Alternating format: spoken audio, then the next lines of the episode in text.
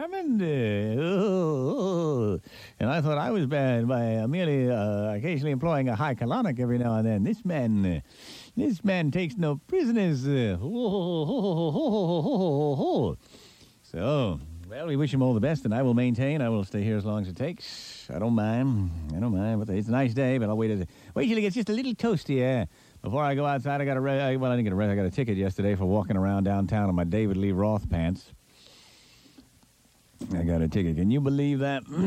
I don't think there. I mean, you know, geez. Uh, I mean, I, I, sure it shows a lot of uh, a lot of cheek, as it were. But I've uh, trimmed my tricostal foliage. My uh, my folliculitis has uh, subsided. Uh, I have that nice uh, weightlifter's toga. So I, I didn't see anything obscene about it. But the lawman said, "Hey, you can't walk around like that." I said, "But these are David Lee Roth pants." He said, "I don't care if they're Will Rogers pants, buddy."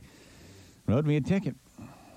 I can't believe it. I tell you what, it's the happening thing for entertainers to get into politics. Uh, as soon as I get tired of shrieking and reeking, I'm going to get the mayor to appoint me chief of police, and then I'm going to pass a new regulation that uh, no longer do lawmen wear the regular bitches they all britches. They all have to wear David Lee Roth pants uh, while on duty. Can you imagine some of those pendulous bottoms uh, in a pair uh, of David Lee Roth pants? Just imagine that. uh, oh. And of course, I'd also pass a regulation along with that one that lunches at Betty's Burrito Barn are heretofore forbidden.